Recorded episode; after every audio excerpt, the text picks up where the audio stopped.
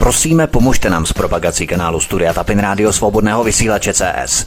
Pokud se vám tento nebo jiné pořady na tomto kanále líbí, klikněte na vaší obrazovce na tlačítko s nápisem sdílet a vyberte sociální síť, na kterou pořad nasdílíte. Jde o pouhých pár desítek sekund vašeho času. Děkujeme. Příjemný krásný dobrý večer, dámy a pánové, milí posluchači, od mikrofonu Svobodného vysílače nebo na kanále Odysee Valtrový Vítek. Já jsem rád, že jste si nás naladili i dnes, protože dnes tady přivítám po nějaké trošku delší době, dvou měsících zhruba, Láďu z Kanady. Láďo, vítej, hezký večer. Ahoj Vítku a zdravím posluchače.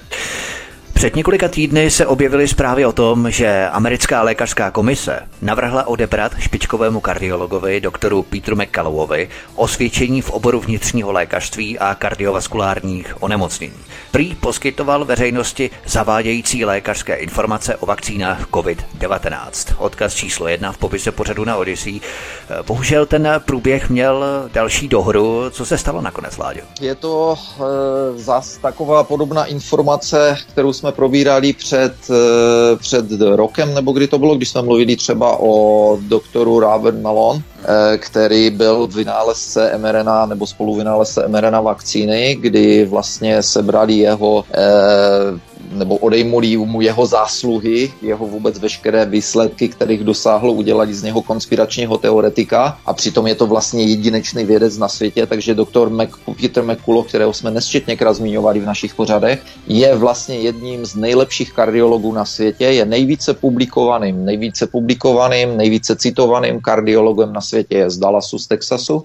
A prostě a dobře tady vidíme, že systém se nezastaví před ničím a je jedno, jaké máte zásluhy, jak velký jste, jak velký je někdo vědec, čeho všeho dosáhl. Prostě a dobře, když se systému znelíbí, tak systém po něm, po něm půjde. A Peter McCullough, jak jsme zmiňovali v minulých pořadech, svědčil před texaským senátem, svědčil před americkým kongresem. Je to jeden z prvních doktorů, kteří začali vůbec léčit covid ve spolupráci s doktory z jiných zemí. Úspěšně, musím podotknout, úspěšně začal léčit covid. Je to něco podobného jako doktor, který není tak známý, nějaký Paul Merrick, v minulých pořadech jsme ho taky, jsem ho taky někdy zmiňoval, z University of Northern Virginia, no, Severní Virginia, který taktéž ve zhruba stejném čase, a mám tušení, že spolupracovali s Peterem McCullochem, vydal protokol, kterým se řídilo hodně špitálů, protokol na, předčas, na léčbu, na včasnou léčbu covidu, jak léčit covid v určitých fázích, v začáteční fázi, ve střední fázi, v těžké fázi a tak dále a tak dále. A nyní jsem se dozvěděl, že i tomuto doktorovi, tomuto doktoru sebrali licenci a vyhodili ho ze špitálu. Vyhodili, on se zaměřoval na emergency medicine, to znamená na první pomoc, nebo, nebo mm, jak by se tomu dalo říct. Lékařskou první a, pomoc. E, tak, znamená, že oni můžou úspěšně vyléčit ty lidi, uh, oni můžou zachránit lidi, oni můžou mít na kontě mnoho vyléčených lidí a přesto jim tu lékařskou licenci vezmou právě protože neléčí tou posvátnou vakcínou. Samozřejmě, v okamžiku, kdy promluvíš proti vakcíně, tak, tak si prostě a dobře skončila. Je úplně jedno, kolik, kolik úspěchů za sebou máš, nebo je úplně jedno, že, že, si, že díky tvé takzvané péči nebo, nebo dezinformacím nezemřeli lidé, že ti nic takového nemůžou prokázat, to je úplně jedno. Ale teď si vem jednu zásadní věc, jelikož toto je jeden z nejpřednějších kardiologů na světě a má ve své péči samozřejmě spousty, spousty pacientů, kde se stará o pacienty, kteří třeba čekají na transplantaci srdce a tak dále, takže tento člověk dělá mm. e, i komplikované věci. Takže si vem, že v podstatě sebrali doktora, dobrého doktora, kdo ví kolika pacientům. E, kdo ví, jaký tohle může, jaké tohle bude mít následky třeba pro ty pacienty. To je, e, to je úplně šílené. To je úplně, úplně šílené, ale tady je vidět, že oni ten systém se nezastaví e, před ničím. Covidová mafie stále ještě není mrtvá, stále ještě není poražená, jak když se to na první pohled třeba z některých případů může zdát, k tomu se o tom ještě dostaneme. Ale špičkový doktor McCullough porušil svatý král globalistů a zpochybňoval uctívání svaté vakcíny proti kovidu devatenáct. a tím si vykoledoval zrušení osvědčení. McCullough například uvedl, že neexistuje žádný vědecký důvod, aby lidé, kteří jsou zdraví a mladší padesáti let, dostali jednu z vakcín. A dále v prohlášení v soudním řízení uvedl, že do amerického systému hlášení nežádoucích účinků vakcín covid devatenáct bylo nahlášeno více než osmnáct tisíc úmrtí a že počet nahlášených úmrtí je mnohem vyšší než u všech ostatních vakcín dohromady. A to je prý ta dezinformace. Přitom ta data ze toho systému si může každý vytáhnout sám a my jsme to tady taky zmiňovali v minulých pořadech, v našich minulých pořadech, že? Tak to si asi dovolil moc. Přesně tak, přesně tak, jak jsem již pravděpodobně pronesl v minulých pořadech, my žijeme v době postfaktické. Je úplně jedno, jestli používáš oficiální data, e, publikuješ je na Facebooku, tak tě Facebook za to zablokuje, protože to nejsou data, která se hodí a přitom to, jsou, to můžou být oficiální data. Bavili jsme se o tom, kdy v minulých pořadech zrovna, to bylo asi před rokem, bych řekl, když jsem byl v Torontu a když jsme dělali dva pořady ke konci roku, myslím, že to bylo kolem Vánoc a potom po novém roce, kdy jsem říkal, že na oficiálních stránkách provincie Ontario jsou grafy, pěkně takový udělaný uh, koláč, jakoby, uh, kde, kde, je krásně, kde se krásně ukazovalo, kolik lidí s covidem leží na jednotce intenzivní péče a kolik lidí s covidem je hospitalizovaných. A bylo to rozdělené na vakcinované a nevakcinované. Celé měsíce od podzimu přes zimu až do letošního jara se ty grafy měnily plus minus pár čísel, pár procent, ale na jednotkách intenzivní péče ležela větší polovina vakcinovaných s covidem a na hospi- v nemocnicích bylo hospitalizováno vždy okolo plus minus sedmdesát pět procent vakcinovaných lidí s covidem. Tyto podobné data byly ze všech ostatních provincií, ze všech ostatních zemí a to jsou oficiální data ofi- of vlád. E, nutno říct, a to jsem taky možná zmiňoval v minulém pořadu, že tyto data zmizely, že, že provincie Quebec a Ontario, co jsem si všiml, přestali tyto data publikovat. Další provincie je nasledovaly. Dneska, když se chceš na ty data podívat, tak to je šílená, to jsou tam jsou šílené věci. A bylo to zdůvodněno, a nevím, jestli v Kanadě nebo v některé jiné zemi, a myslím, že to byla Kanada, tak to bylo zdůvodněno tím, když, když, když byl vznesen, vznešen dotaz, proč se ne, nepublikují nadále data, kde, kde vidíme, jak si, jak si vedou vakcinovaní versus, versus nevakcinovaní. Tak bylo řečeno, že když je populace už z devadesát procent vakcinovaná, tak už to nedává smysl, aby se rozdělovaly tyto data, protože většina lidí už je stejně vakcinovaných. No tak samozřejmě, že ve špitálech skončí ti vakcinovaní s covidem, když je většina společnosti vakcinovaných. No ale už nebyl vznesen dotaz, počkat, počkat, jak samozřejmě, že většina lidí, kdo skončí ve špitále s covidem, jsou vakcinovaní, když přece ta vakcina má zabránit roznášení viru, nemá, když to přece celou dobu tvrdí. Ano, ano, C D C v létě, Rochelle Walensky, e, i samotný Fauci, i všichni ostatní, dokonce i Pfizer teďka v, Evropě, v Evropské unii přiznali, že ta vakcína vlastně nezabraňuje roznášení víru a nezabraňuje tomu, abyste nedostali covid. Ale to je jedno, média budou dělat jak, a politici budou dělat jakoby nic a pořád se bude doporučovat vakcína jako to jediné, které vás zachrání. Ne, neříkal to náhodou Válek teďka s ostatníma teď v televizi, někde jsem něco takového zaslechl, že zuřivě doporučovali vakcíny opět. Takže to je jak ublbych v pět ráno. Jako. Teď jsem dostal e, pár zpráv, že seděl e, Válek ještě s někým a už tam, už tam zase jela vakcinační propaganda. No. Jenomže teď už bojujeme, pozor, teď už nebojujeme jenom s covidem. Vrátila se chřipka, po dvou a půl letech byla na dovolené na Bahamách a rozhodla se, že přijede zpátky, takže se vrátila chřipka po dvou a půl letech a přijela i s nějakým R S V virem, že jo? Co můžeme vidět v Americe. V Americe se rozšiřuje mezi dětmi, zvlášť se rozšiřuje R S V, to je respiratory, horní, virus, myslím, že horních cest dýchacích. A strašně se šíří a nikdo neví proč. Nikdo neví, proč se ten virus šíří. Je pravda, že se šíří mezi vakcinovanými dětmi, ale nikdo neví, proč to s tím nesouvisí přece. To s tím to nemá souvisí. Vůbec nic společného. Nikdy nic, s ničím nesouvisí, to je samozřejmě tak. Všechno dezinformace, ale když jsme u té chřipky, to je velmi zajímavé, protože když jsme u těch statistik v systému hlášení nežádoucích účinků, je v celé Americe zaznamenáno osmnáct tisíc úmrtí pouze na pacienty covid devatenáct. Jenže v Česku, kde je deset milionů obyvatel, to znamená mnohem méně než v Americe, tak to bylo s chřipkou daleko horší. Já jsem čirou náhodou totiž našel dokonce na mainstreamu Echo dvacet čtyři, to znamená mainstream jako prase, doslova do písmene, článek z dubna dva tisíce dvacet. A ten článek má nadpis: v souvislosti s chřipkou či se zánětem plic umírá ročně v Česku skoro dvacet tisíc pacientů. Odkaz číslo dva v popise pořadu na Odyssey.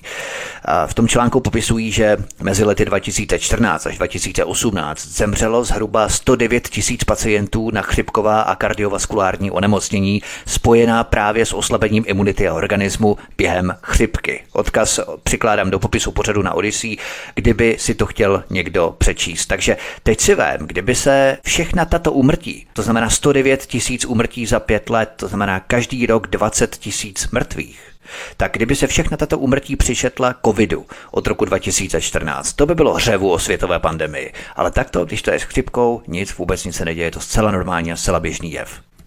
Pamatuješ si, eh, možná, když jsme se začali bavit eh, někde v průběhu tom roku dvacet dvacet o, o covidu, když jsem řekl, že se divím, proč nevu, nevyužili chřipkový virus místo covidu, protože očividně ten covid jim, jak se posléze ukázalo opět na oficiálních datech, ten covidový virus měl strašně malou infekční tu R F I, veš, veš, ale, ale chřipka, chřipka přesně jak ty říkáš, když jdeš zpátky po statistikách, chřipka je velice nebezpečná. Chřipka jde, je, umírají malé děti, umírají staří lidé, dostane, dostane i střední generaci. Chřipkový virus není jak oproti covidovému, když se podíváme na ony čísla, na ony statistiky teď od toho roku dvacet dvacet, tak chřipkový virus je dál, eh, hodně nebezpečnější. Já jsem si říkal, no, no. Proč, proč nevyužili chřipkový virus, jako proč vymýšlejí nějakého covida, jako jo. Ale očividně tak teď už jim to došlo, asi poslouchali naše pořady. A teď už jim to tedy došlo, já jsem to jim nechtěl napovídat, ale teď už jim to došlo. No. Ano, takže teď, teď před asi zhruba měsícem nebo dvěma už se začaly objevovat články, jak se Jak, se, jak zvládneme twindemii. Twin je jako v angličtině dvoj, dvoj, jako dvojité, jo? Dvojdemie, dvojdemie. Jak zvládneme, jak zvládneme twindemii, že se vrací chřipka. Nikdo, ještě jsem, neza, ještě jsem nezaregistroval jediný článek, jediné vysvětlení, jak je možné, že ta chřipka byla pryč, jak je možné, že přijela zpátky. Jo. Kdo jí dal vízum, jako, a pro návrat. A E, takže to jsem nikde nečetl, takže se začalo no a... strašit chřipkou s covidem a samozřejmě už na to se vyvíjí vakcína. No a víš, jak oni z toho vybruslili teď, protože vlastně, když si vzpomínáš, my jsme to taky řešili právě na toho Silvestra, že vlastně od prvního prvního dva tisíce dvacet dva všechny laboratoře na světě nesmí používat P C R testy, protože ano. nedokážou rozlišit chřipku. A místo toho, aby to tady propálili a řekli, fajn, my jsme tady se spletli, protože jsme nebyli schopni rozlišovat chřipku, to znamená, ne všechno byl covid, polovina nebo více než polovina byly i chřipky a tak dál. Tak oni z toho takto elegantně vybrusili, že je to twindemie, jako dvojdemie, dvojitá pandemie, chřipka i covid dohromady. Přesně tak. Jo, oni a to nyní, umějí, jako jo. A nyní, když se začal rozvíjet onen záhadný R S V, R S V virus, který podle všech dat, které vidím, se rozšiřuje mezi vakcinovanými lidmi, tak je z toho triple médie, triple demie. Teď jsem zaregistroval články, už to není jak zvládneme twindemii, ale jak zvládneme triple demii. Takže nyní je to covid, řádí nám pořád covid, nikdy se ho nezbavíme, navždy bude s náma, pořád bude zabíjet. Chřipka se k tomu přidala, tak to bude teďka ještě nebezpečnější. A ten R S V virus, všichni zemřete, kdo jste navakcinovaní. Měli jste teda zemřít už před, před loni, ale protože máte pořád něco na práci, a nevšimáte si, co máte dělat, tak zemřete teďka určitě. Dvojdemie, trojdemie, tedy tak. Ale na tom je opravdu úžasné, jak to funguje. Nicméně ještě dokončíme doktora McCullougha. McCullough dostal lhůtu na odvolání do osmnáctého listopadu, určitě se proti tomu odvolal a má to řešit nějaká komise, která k tomu bude pověřená. Sleduješ nějaký další vývoj, tedy jsi mu tu licenci opravdu nevzali? Díval jsem se, díval jsem se na to, ale prozatím, jestli jsem tomu dobře rozuměl, ta komise ho v podstatě jakoby vypadá, to bude chtít poslat do háje.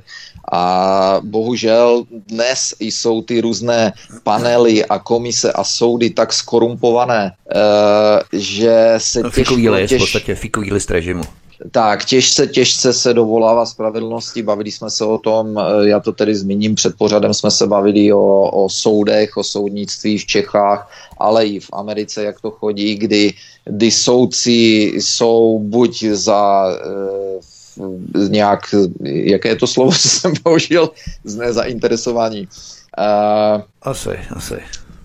Ne, ne, ne, ne, ne, že soudci prostě do, si dělají, co chtějí, nejsou, nejsou pro ně následky za jejich rozhodnutí, tak jako nejsou následky pro politické... Jo, nepostižitelní. Jsou nepostižitelní. A, takže, takže si rozhodují, jak se jim zlíbí nebo nezlíbí, a pokud jsou ještě zainteresováni tím, že by mohli ztratit například pozici, nebo že by se, nebo, nebo jsou zainteresováni finančně, anebo postupem kariérním dále, jak se stává třeba u soudců, advokátů, kteří se, se, se chtějí dostat na district attorney v Americe, nebo co to je, generál, státní zástupce nebo generální prokurátor v České republice, takže si potřebují odškrtnout případy co nejrychleji vyřešené, případy co nejvíce vyřešených případů, takže vinní, nevinní, to je jedno, prázk ho, jedeme dál. E, takže to je ten samý případ. Nemůžeme v tomto systému a se nemůžeme spoléhat moc na prozatím, na nějaké právo, na nějakou, na nějakou spravedlnost, na nějaké logické myšlení. A co se týká covidofašismu, a jak je vidět, systém dokáže likvidovat tyto lidi a systém si bude jist, že i tyto panely, které mají dělat ty review, ty, ty, které mají tady tohoto Petra McCullaugha posoudit, jestli to bylo správně nebo nebylo správně, budou obsazeny takovými to lidmi, kteří se především dívají na svoje kariéry, anebo mají strach o svoje kariéry, dívají se na svoje postupy a půjdou se systémem, tak jak to bylo během fašismu, tak jak to bylo během komunismu, kdy lidé, lidé dobrovolně v rámci své kariéry, v rámci postupu kolabor, kolaborovali se, systéme, se systémem, tak tak samo je to i teď.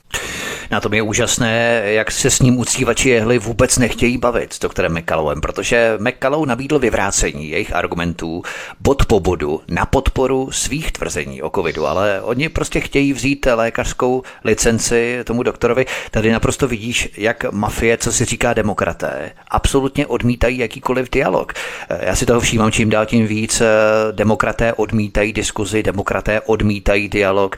Je to i u nás prostě všude, je v Americe, v Kanadě, v České republice, v Austrálii, v Evropě, kdekoliv. Prostě demokraté odmítají dialog. Ano, ano, ti největší zástupci, demo, zástupci zastánci demokracie a spravedlivého zřízení úplně chrochtají štěstím, když se dá cenzurovat, zastrašovat, sbírat licence, vyhazovat z práce. Prostě to úplně, to je úplně vidět, jak jsou, jak jsou štěstím bez sebe, když něco takového jde. A e, Peter, Peter McCullough e, říkal v jednom ze svých, nebo opakoval to častěji v jednom ze svých rozho- v různých rozhovorů a tak dále. Mimo jiné má e, e, pořád, má několik, myslím, že to je jeden kanál a teď si nemůžu vzpomnout, jestli je to na Progressive Radio Network, P R N Live, ale je to, já ho mám tady v podcastech někde daný, no teď to nenajdu, ale... má svůj kanál, kde dělá svoje rádiové pořady s různými hosty a tak dále.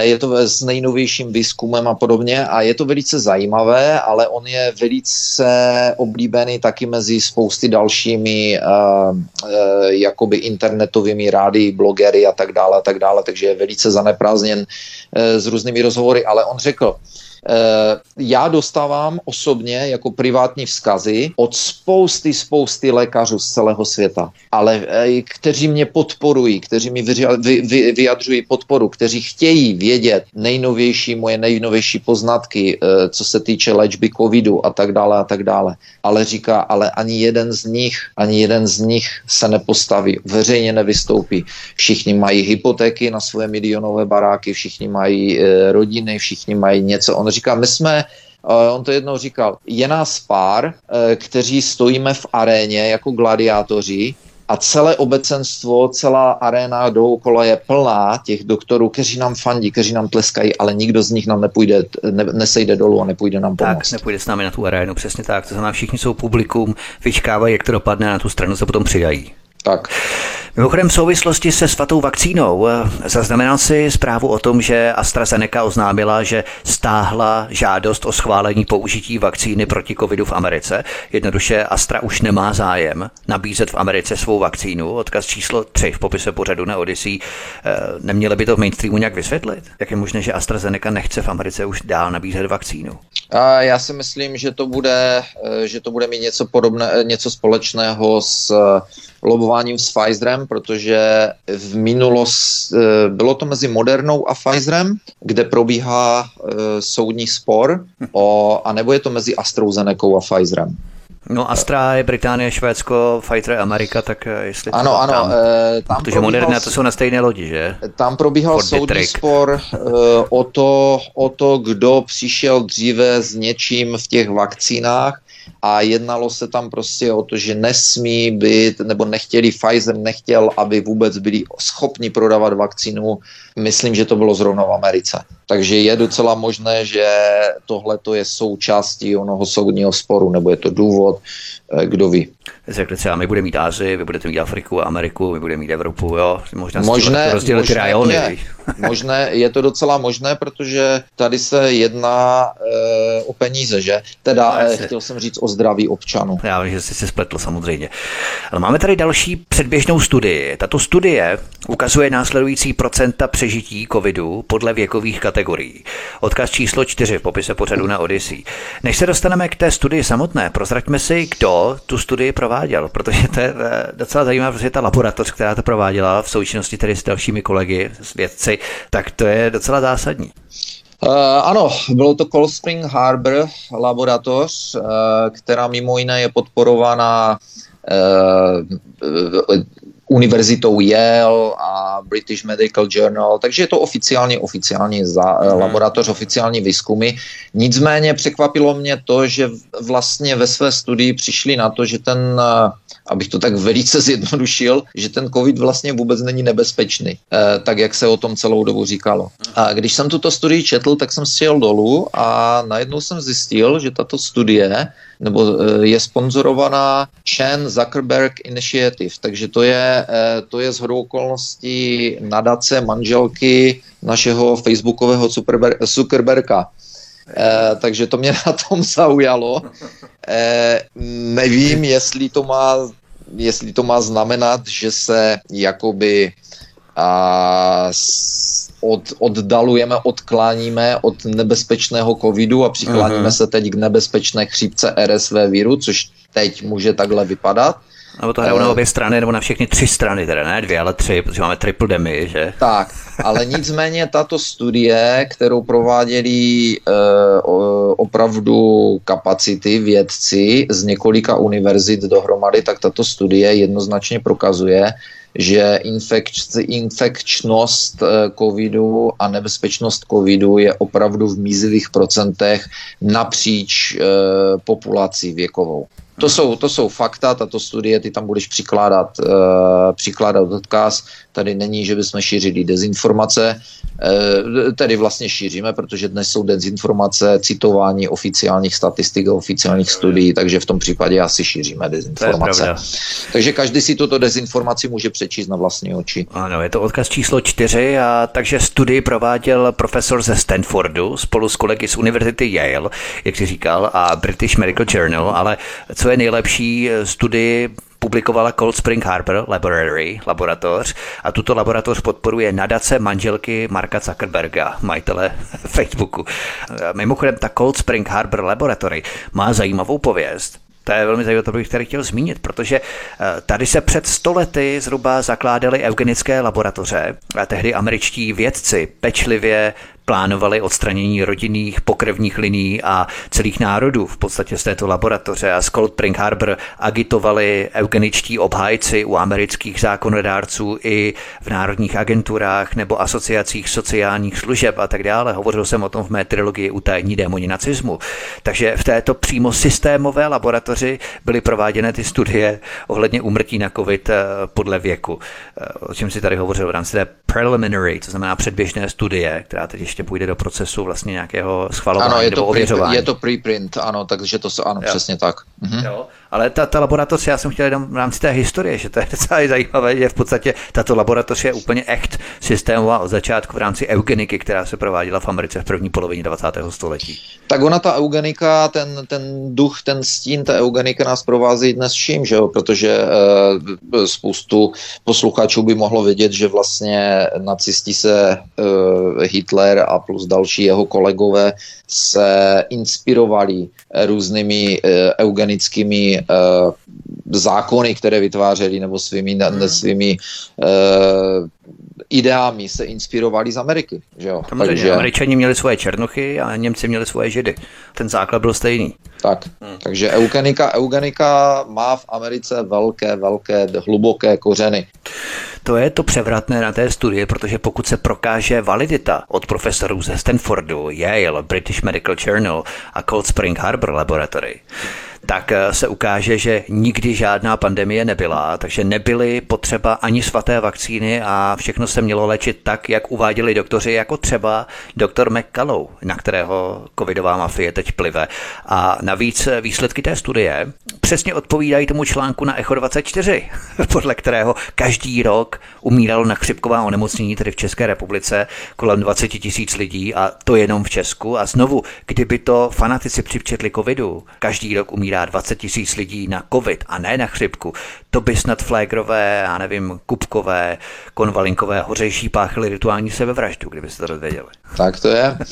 A tady je Tady je taková zajímavost, tady je třeba dodat ještě takovou zajímavost. Anthony Fauci, možná, že o tom budeme mluvit, ale Anthony Fauci oznámil odchod do důchodu. Uh, řekl, že se bude věnovat rodině a dalším, dalším svým činnostem, takže uh, bylo to dost překvapující, myslím, že to řekl v září, to bylo. Uh, je to asi měsíc, nebo maximálně dva měsíce, kdy oznámil svůj odchod. A uh, hned každého napadlo, že to bude mít něco společného s tím, že se asi hroutí e, celá ta chiméra, celá ta chiméra covidu. Shodou okolností zhruba ve stejný čas, nebo ne ve stejný čas, ale zhruba asi tak několik týdnů poté, co Fauci oznámil, že bude odcházet s úsměvem a tak dále, nicméně pořád tlačí vakcíny. Před pár dny měl ještě e, proslov, e, možná, že to bylo před dvěma, před třemi dny, e, na americké televizi a řekl, že už je to tedy asi zřejmě naposledy, co stojí na tomto pódiu, ale že chce urgovat všechny Američany, aby si dali vakcínu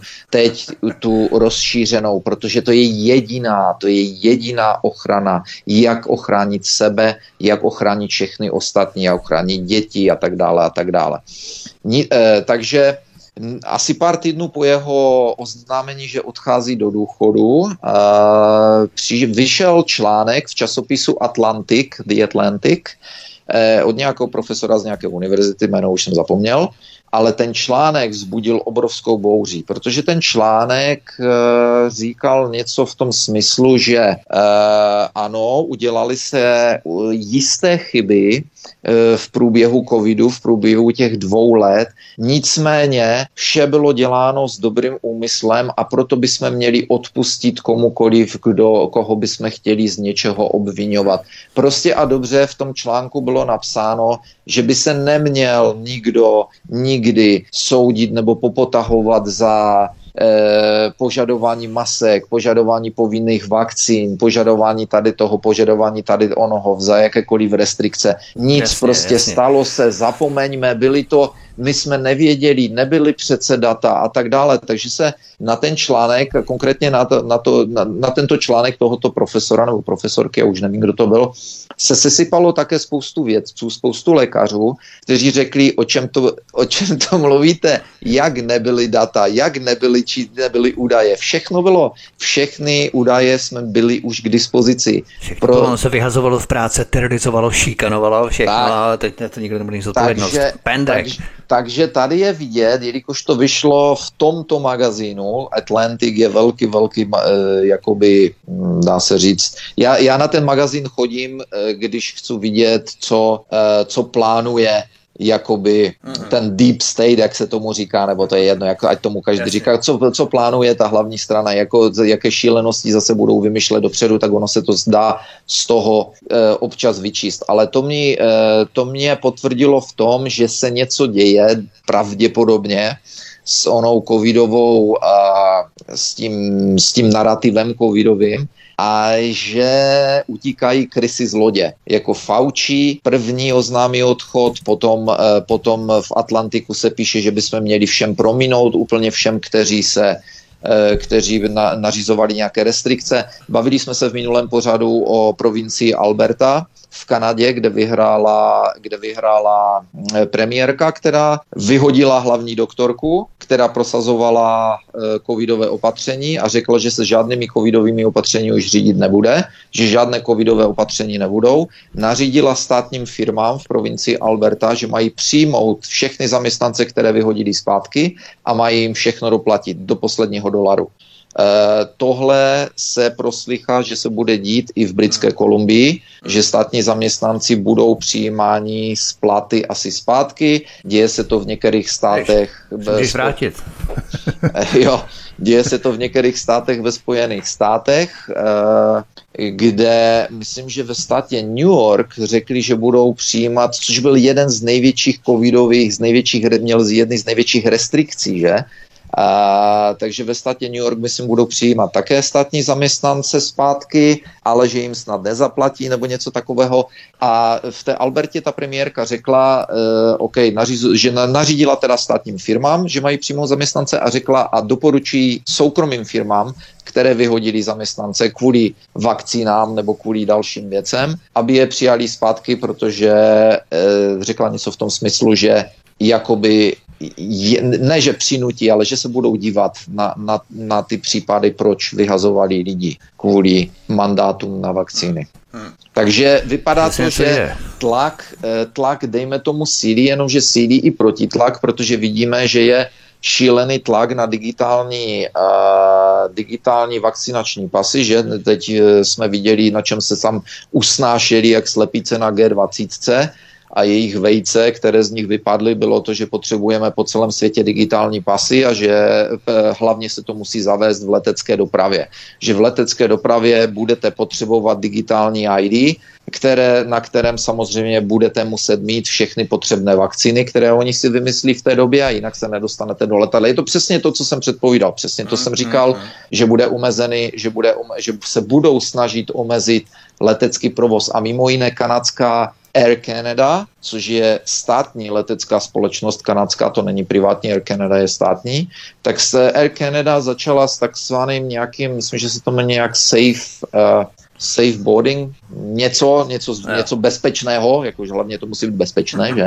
Všechno musí být bezpečné a inkluzivní a, a udržitelné, ano, udržitelné, ano, ano, ano, tak. Testujou, je to takový pilotní systém, testujou Uh, také nějakou, nějaký druh digitální identity, digitálního I D pro, Air, pro cestující na Air Canada a že vám to má usnadnit, uh, abyste se zaregistrovali prostě před letem a tak dále a tak dále. A tohle je ten, uh, a tohle, když jsem se bavil o tom se známými, oni říkali, počkat, tam byl někdy problém se nějak zaregistrovat před letem nebo, ne, nebo něco udělat.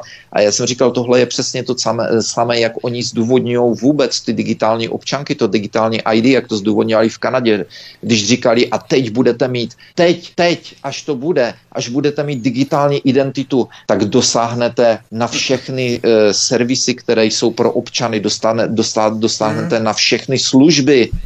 A oni to umějí ten marketing, stejně jako s čipem, když bude čip, budete první ve frontě, když budete mít čip, budete mít přednost všude v obchodech, já nevím, na úřadech a tak dál, jo, a oni to umějí ten marketing. Přesně tak, takže G dvacet se na ty na tomhle usnesla a ti, co poslouchali naše pořady v minulosti, když jsme se bavili třeba například o Catherine Austin Fitz, eh, o jejich eh, jakoby předpovědích a tak dále, tak já jsem říkal, bude digitální I D, poté, do, potom, co zavedou digitální I D, bude krach ekonomie, zavedou digitální měnu a poté, co zavedou digitální měnu, tak jsme absolutně v háji. Bude taková totalita, kterou si nikdo neumí představit. Uh, no.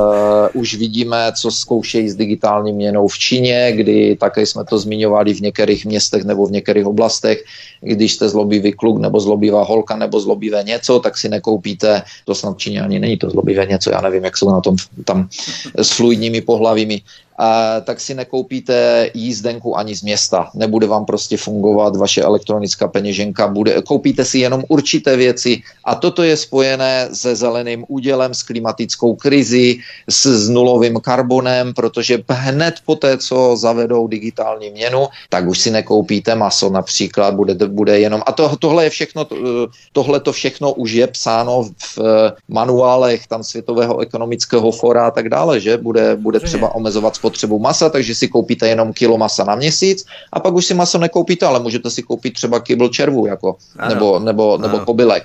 Tak, tak.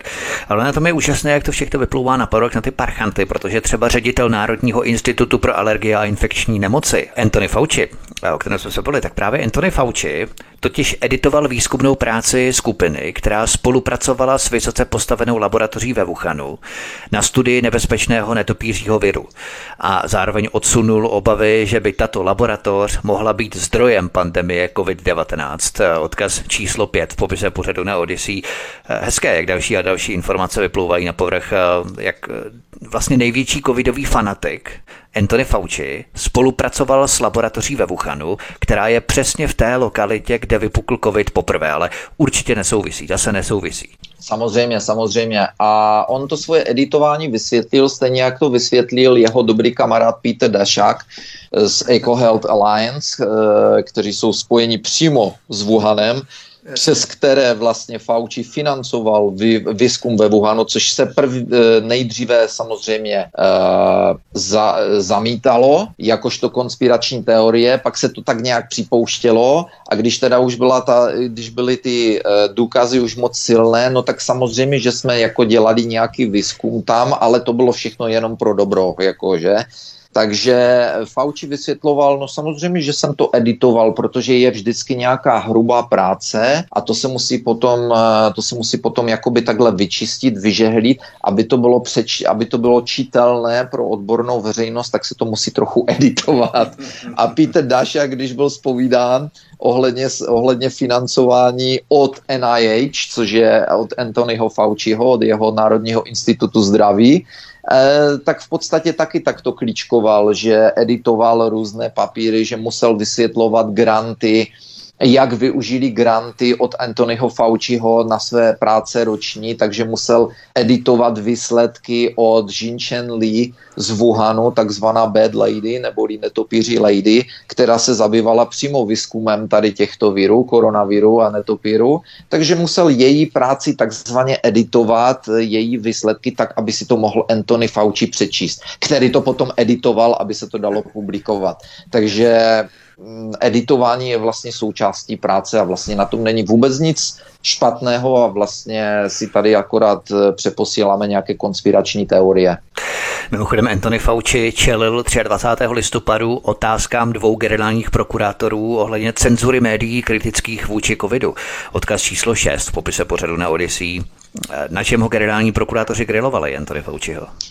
Jednalo se o to, že dva prokurátoři podali trestní oznámení na vládu americkou a na Anthonyho Fauciho za to, že se spikli s takzvaným Big Tech, to znamená v technologické platformy Google, Facebook, Twitter a tak dále a tak dále, v cenzurování jakýchkoliv zpráv, jakýchkoliv výzkumů a kterýchkoliv lidí, jako například Peter McCullough, eh, kteří promluvili o, jinak o covidu a jinak o vakcinách, než jak to schvalovala vláda a Anthony Fauci. Takže si nechali předvolat Anthonyho Fauciho, eh, který pod eh, vlastně jakoby přísahou eh, byl dvacátého třetího listopadu zpovídán. Je to začátek, je to začátek procesu, který doufejme, z kterého doufejme něco zejde, jako je to velká odvaha těchto dvou generálních prokurátorů, jeden je Edith Schmidt z Missouri, druhý je Jeff Landry z Louisiany. Je to velká odvaha na jejich čas, na jejich, jako, za, jejich velká odvaha, protože se tímto můžou zlikvidovat, můžou zlikvidovat své kariéry, že? Když bude dostatečný politický tlak, který stoprocentně bude. A před zahájením, před zahájením tohoto slyšení v úterý, tak například generální prokurátor Eric Schmidt prohlásil: od chvíle, kdy jsme podali naši přelomovou žalobu, jsme odhalili dokumenty a objevy, které ukazují jasnou koordinaci mezi Bidenovou administrativou a společnostmi sociálních médií při cenzuře slova, ale ještě jsme neskončili. Plánujeme získat odpovědi jménem amerického lidu. Toto je jenom začátek. Sledujte nás dál. Bych chtěl ty dokumenty vidět, mají ta jména, tak bych tomu dělal pořád. Jo. No, zatím, zatím určitě veřej, zveřejněné nebudou, že jo. E, a generální prokurátor Jeff Landry, ten druhý, ten zase řekl: všichni si zasloužíme vědět, jak byl doktor Fauci zapojen do cenzury amerického lidu během pandemie COVID. Budu pokračovat v boji za pravdu, co se týče konspirace vlády z Big Tech ohledně potlačení svobody slova a cenzury. Tudíž toto je přelomová věc, toto je něco, po čem volal eh, onen americko-německý advokát eh, Rainer Fuellmich. To je něco, co řekl, že by bylo dobré, kdyby se stalo, nicméně justiční systémy našich západních zemí jsou totálně prohnilé a skorumpované. Eh, jsou eh, soudci, jsou, e, mají svoje vlastní zájmy na to, aby šli se systémem, místo aby se postavili proti systému na stranu lidu. Takže tito dva generální prokurátoři, ke kterým se, doufejme, se přidají další, e, generální prokurátoři z dalších států amerických, a doufáme, že i politici, protože se nechali slyšet, nechávají se slyšet jistí kongresmani a senátoři, že už, že už toho všeho stačilo. Jo, jo. Takže doufejme, že toto je začátek. Začalo to v úterý, nebo ve středu tedy dvacátého třetího listopadu, takže doufejme, to bylo, to bylo první slyšení, a to, že je Anthony Fauci pod přísahou, nic moc neznamená, poněvadž Anthony Fauci pod přísahou již lhal několikrát. Je to trestný čin, když nejen Anthony Fauci, ale byly, byly případy různých jiných vysokých činitelů, kteří pod přísahou například lhali před kongresem, co se týkalo různých vojenských eskapát Spojených států a podobně a politiky, a nic se jim nestalo. Přitom je to trestný čin, kde jsou šílené sazby ve vězení. Takže to, že má svědčit pod přísahou, nevím, jak to dopadne, jak moc, to, jak moc velkou váhu to má. Nicméně ty dokumenty, co si zmiňoval, můžou být zásadní, můžou být zajímavé, ale do dneška jsme neslyšeli o dokumentech Pfizeru, které se vydávají na veřejnost, těch padesát pět tisíc stran, které se od února vydává, zveřejňují, kterým soud nařídil Pfizeru a F D A zveřejňovat, a v kterých jsou takové věci, že, by, že kdyby tohle veřejnost viděla, tak by se v životě nikdy žádné vakcíny nedotkla. On to musí někdo totiž přeložit, ty dokumenty třeba venkusoval, on to musí někdo přeložit tak, aby tomu rozuměl běžný člověk. Překladají, tolik stránek, jo, lidé, nějaký ano, výcud zhuštěný, víš. Ano, ano, hned se na to, hned se na to vrhly organizaci, eh, organizace, které eh, toto zveřejňují, expoze, z toho zveřejňovalo spoustu materiálu, Kennedy, Robert Kennedy zveřejňuje o tom materiály, doktor Mercola zveřejňuje část tady těchto věcí, které, takovéto zásadní věci, které tam jsou. Nicméně nic z toho se nikdy, nikdy neobjeví v žádných médiích a nikdy o tom nepromluvil. Doteď jsem neslyšel jediného politika, který by to zmínil, a tady se vracím k minulému pořadu, kdy jsme se bavili o některých politických stranách u nás a o některých činitelích těchto politických stran, o kterých by si člověk myslel, že se postaví, když, když byly nějaké přelomové zjištění, že, jak jsem zmiňoval onoho politika Svobodu, který řekl, že věděli v roce dvacet jedna, celá strana věděla, že očkovaní budou roznášet virus, e, a nic, nic se nedělo. Určitých věcí se prostě nikdo ani nedotkne. Demokracie ano, odsaď podsaď, vyskakovat můžete, odtud potud, nikdo nechce skončit jako Matteo Salvini, kterého budou chtít e, prostě a dobře tahat po, po soudech, dokud ho opravdu nedostanou do basy, že? Takže... No, Mateo Salvini je... nevěc, ale Bonanno třeba, který nabodal v autě, takzvaně, tak to je zase další věc, že? A nebo ten rakouský Svobodný, strana Svobodných. Uh, taky se kdyby se mě na to jméno neptal, tak bych si ho pamatoval. Já to mám taky tak úplně stejně. Jörg Haider, Jörg Haider. Tady, tady je, a to, to se opět, opět si přihřeju svou políčičku, své teorie, svoji oblíbenou. Tady opět vidíme, že systém, kdy jsou politické strany infiltrovány do, státní správ, do různých státních správ, organ organizací, zdravotních organizací a tak dále je absolutně nefunkční a je skorumpovaný a prohnilý. Systém politických stran, systém lobování, tohleto, dokud se nezruší, tak se nic nezmění. Takže zatímco u nás Fízl, Rakušan a další chystají náhubkové zákony a vypínání nepohodlných opozičních webů, v Americe se takový šmejdi dostávají pod tvrdou palbu kritiky. Prozatím, prozatím. prozatím. A...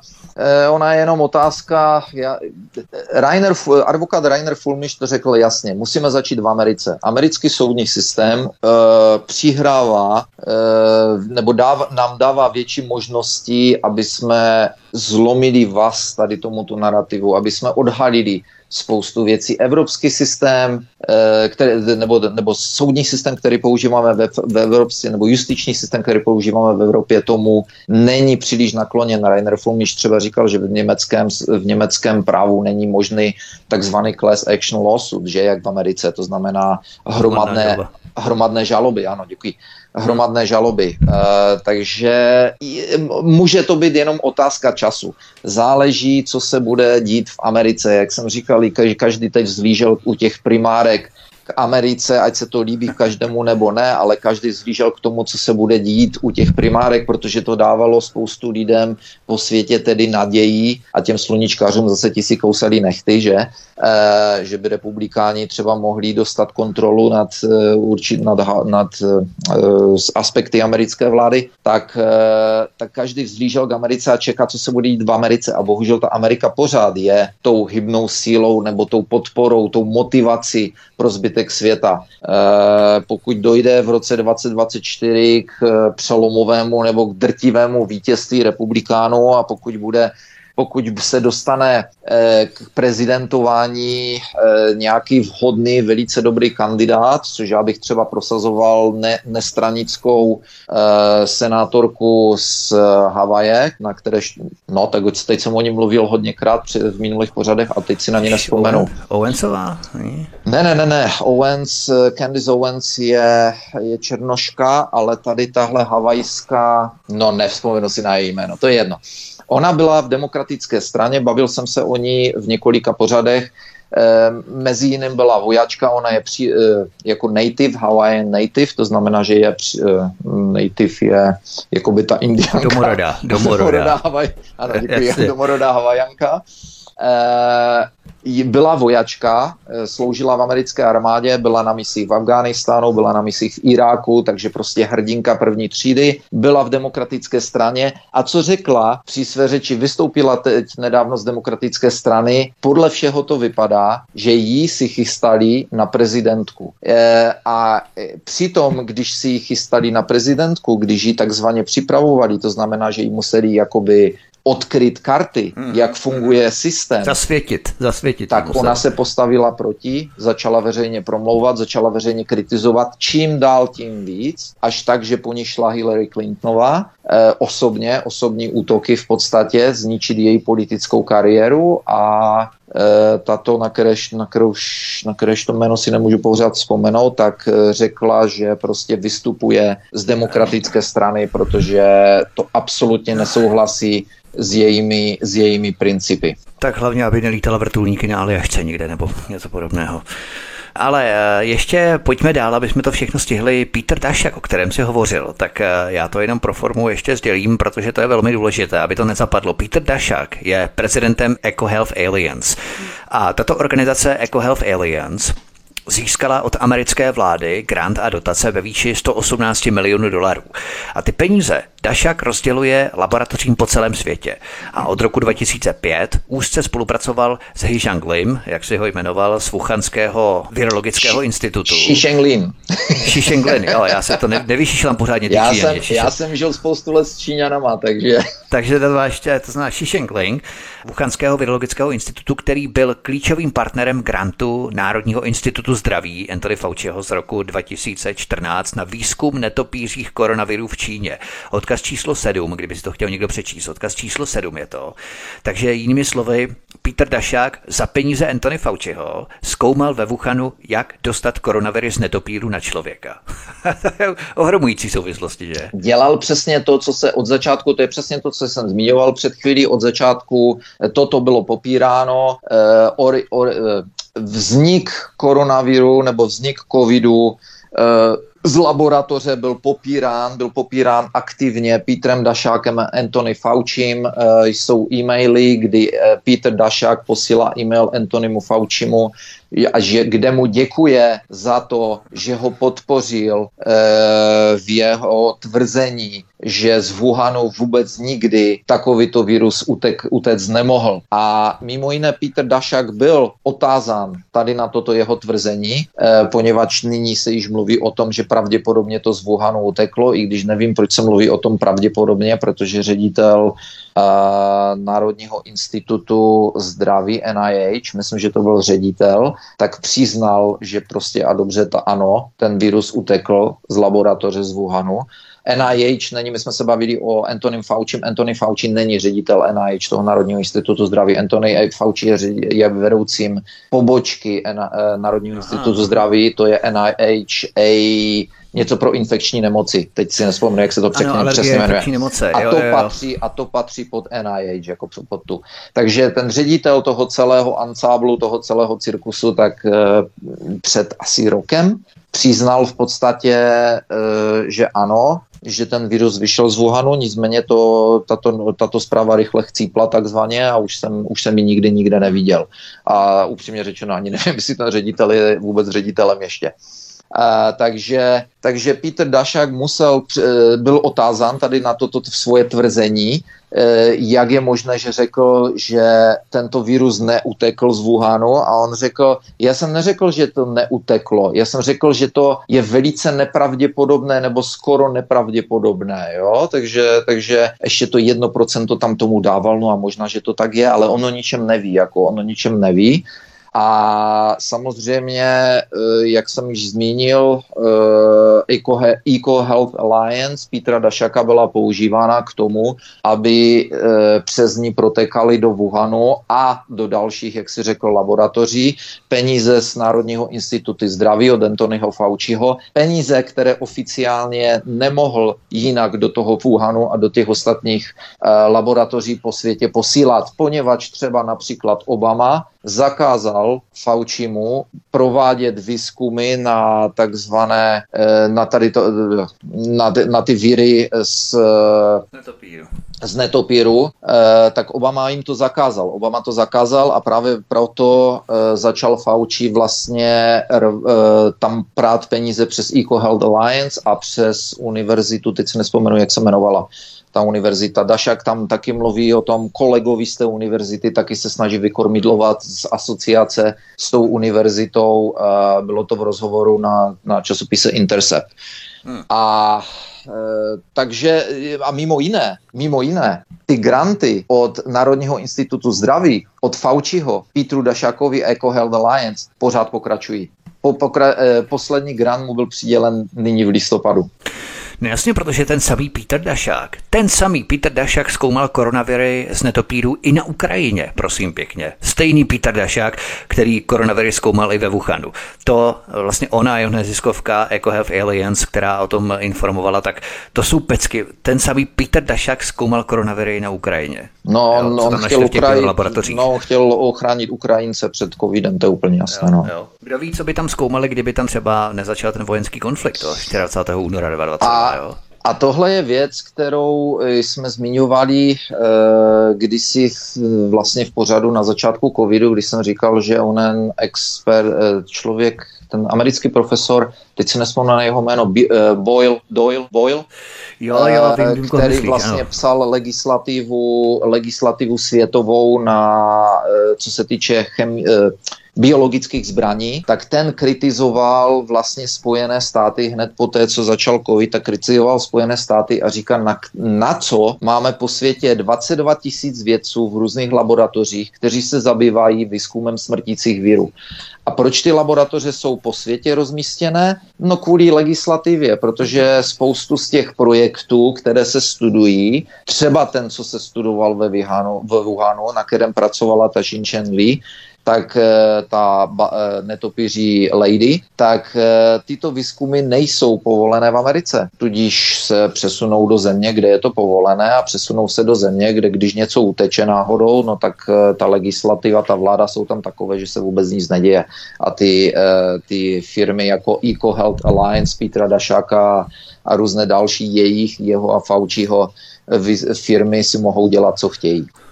Plus samozřejmě EcoHealth Alliance je spojená s DARPou, je to všechno spojené s Pentagonem a tak dále, takže to není jenom o tom, že se tyto výzkumy nesmí dělat ve Spojených státech, ale je to o tom, co pak se tam asi dělá za výzkumy, když je v tom zapojena americká armáda, když je v tom zapojena DARPA, když je v tom zapojené, zapojené kdo ví kolik dalších organizací. Bavili jsme se o tom, že například v New Yorku před lety byl inzerát přímo v novinách, že hledají eh, občany nebo, nebo lidi ruského původu, kteří byli, po gener- kteří jsou Rusové a že potřebují jejich vzorky D N A pro nějaký výzkum. Hmm, zajímavé. Zajímavé. Jedním z výzkumů právě těch biolaboratořích na Ukrajině, které tam našli, tak bylo také odebírání vzorků Ukrajinců a Rusů a posílání do Spojených států a na vlastně logistice se podílela i jedna z firem Seneca Partners, což byly vlastně firmy, které patří pod Bideny, pod rodinu Bidenu. Hunter Biden, Joe Biden, ti vlastně měli ty Seneky různé, Rosemont Seneca a Seneca Partners a další firmy, klony v podstatě nebo deriváty v rámci té Seneky. A to v podstatě byly firmy, které se na tom podílely. To znamená nejenom Burisma v rámci mladého Huntera na Ukrajině, k tomu se potom ještě dostaneme, ale oni se podíleli i v rámci logistiky na distribuci těch virů do Ameriky prostřednictvím jejich společností, to znamená, oni měli více želízek v ohni, ti Hunterové. Ano, ano, a nevím, jestli se o tom budeš zmiňovat, ale e, pár kongresmanů republikánských e, ohlásilo začátek vyšetřování e, korupce prezidenta Bidena a jeho syna Huntera. Mm-hmm, ano, tak takže, mm-hmm, takže za, je to jenom začátek, nevím, je to, je to takové jakoby slyšení, ale, ale to všechno jsou docela jakoby pozitivní, nadějné zprávy, že se něco začíná dít, mm. doufejme. Ono totiž v rámci podnikání Bidenů v Číně a na Ukrajině, já o tom chystám dvoudílný pořád právě, o tom mám tady hromadu dokumentů, každopádně to potřebuji ještě zpracovat, ale pojďme dál. Mimochodem doktor John Campbell z Velké Británie analyzuje od ledna dva tisíce dvacet průběh covidu, jeho kanál se těší obrovské oblibě, odkaz číslo osm v popise pořadu na Odyssey. V čem vybočuje doktor Campbell, že má tak obrovskou popularitu? Uh, proč má tak obrovskou popularitu? Nejsem si jist, on je jednak doktor, jedna je, jednak je, uh, byl profesorem matematiky nebo učitelem matematiky, přistupuje takto. Já si myslím, protože budí, budí jakoby důvěru a přistupuje opravdu objektivně, eh, analyzuje opravdu objektivně data, eh, co se týká covidu. Eh, eh, odkaz, který budeš dávat na stránky, tak je odkaz na rozhovor s eh, mediálním kanálem G B News z Británie, kde ta reportérka se směje a říká, spoustu youtuberů se snaží získat velký úspěch a ty to děla, vy, to, vy to děláte jenom s tím projektorem, nevím, jak se to řekne česky, ten overhead projektor, projector. Kdysi to bylo ve školách taková mašina, ten projektor, který si dal jenom papír Jasně. na to, ono to prosvětlovalo přes, přes čočku, to vrhalo obraz na zeď a tak dále. Nevím, jestli to vůbec jasně. dneska ještě používá. Takže on používá tady ten starý projektor jo, a čistý počítač a papír a, a tušku.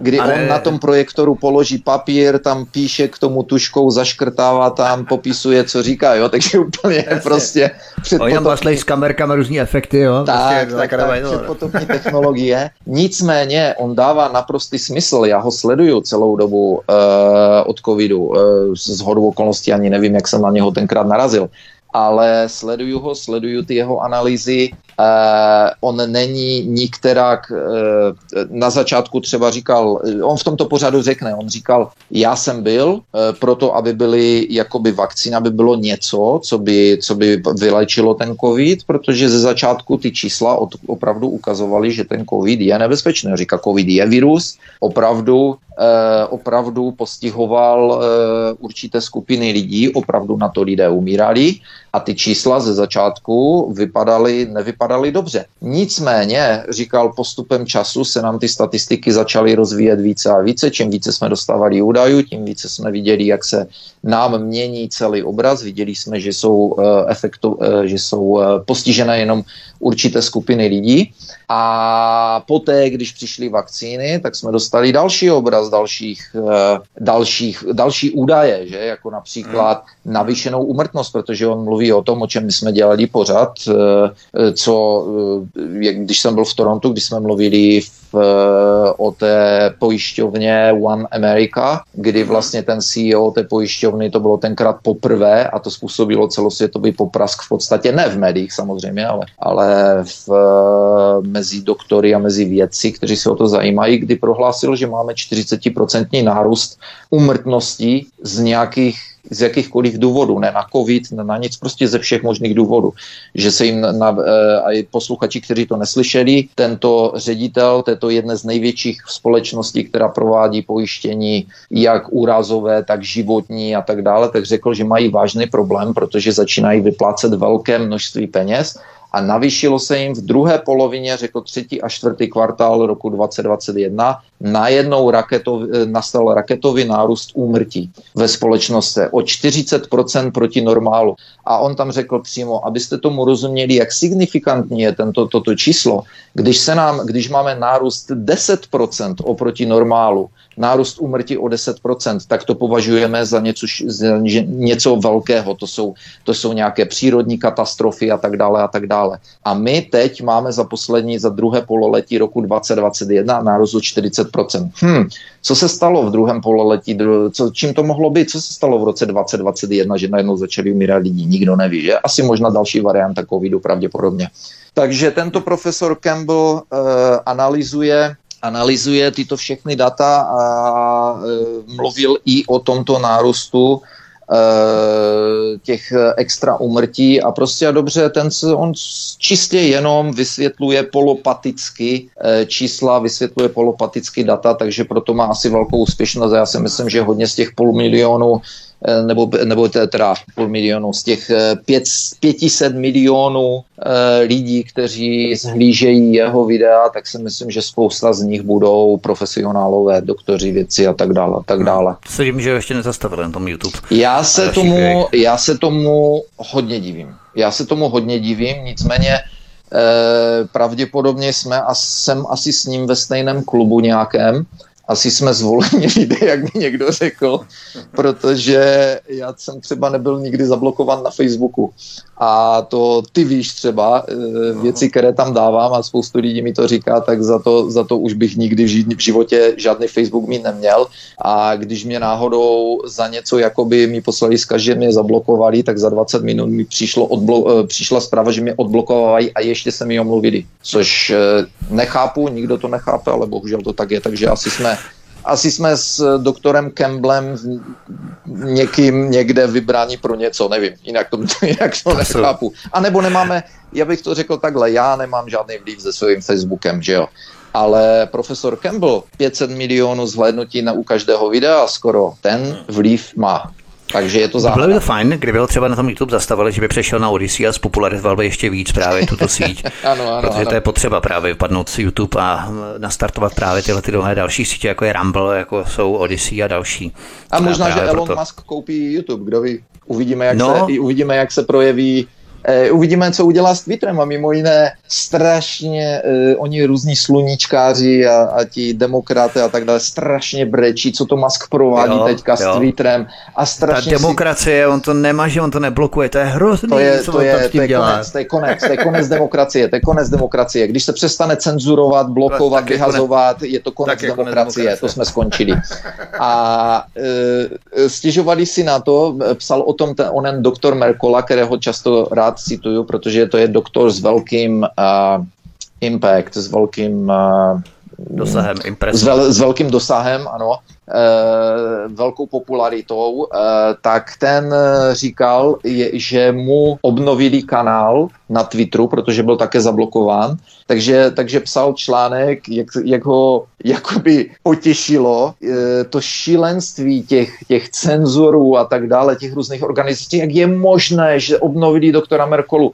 A nebudeme se tady bavit o Trumpovi, že? Když před pár dny vlastně, to bylo v pátek nebo kdy to bylo, kdy obnovil uh, Twitter Trumpovi a uh, oni byli úplně zhrozeni z toho, kolik lidí najednou šlo na ten jeho Twitter, toho Trumpa a třeba toho doktora Merkely a jsou hladoví a dívají se, co se tam bude dít a vlastně přetweetovají, nebo jak se to řekne, že vemou některé ty, ty, ty posty, ty jo, tweety a da, sdílejí, tak a sdílejí to na svých Twitterech, na svých účtech a prostě to je konec, to je konec, to je hrůza, oni jsou z toho zděšení, jako jo.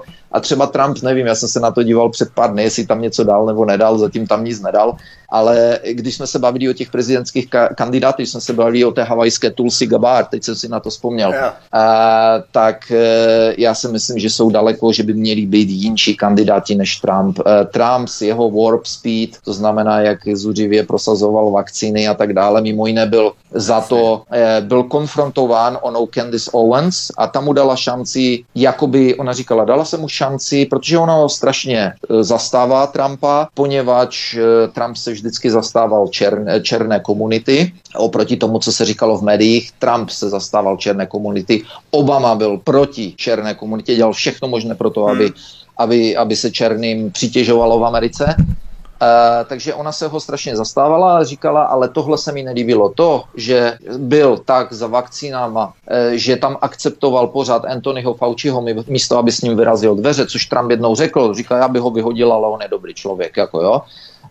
Uh, tohle to není člověk, kterého chcete ve vedení Spojených států, bohužel. Uh, Trump na to nemá. Uh, já jsem ve svých pořádech v, minul, v minulosti, když jsme se o něm bavili, tak jsem říkal, že je to šéf, prostě splnil svoji úlohu, Jasně. odhalil žumpu, odhalil korupci, otevřel oči svým uh, spoustě lidem, ale nemá být, uh, podle mě, už tam nemá co dělat, může být, uh, může něco radit nebo takhle, může být někde třeba v administrativě k něčemu, ale Trump hmm. není prezidentem, hmm. který by měl být v Americe. Já o něm taky chystám pořád o Trumpovi, protože to je velmi zajímavá osobnost. Právě a s tou ruskou mafií a s italskou mafií, o tom stavebníci jsme se taky bavili, že vlastně mm-hmm. se nedá nic postavit bez italské mafie tak. a tak dále, ale on je spojený vlastně s těmi Rusy, on je spojený, to je prostě fakt, jo, to samozřejmě mnohdy ale... to jako sveřepě popírají, ale on je spojený, ale já se obávám právě, aby tam nechtěl nacpat Kamalu Harrisovou, ona je sice tak nějak nevýrazná osoba, ne, ale ne, ne, ne, já se obávám, aby tam nechtěl to nacpat. To si nemyslím, ne, to je, to je mrtvý kůň, to je absolutně, no. to nehrozí. No,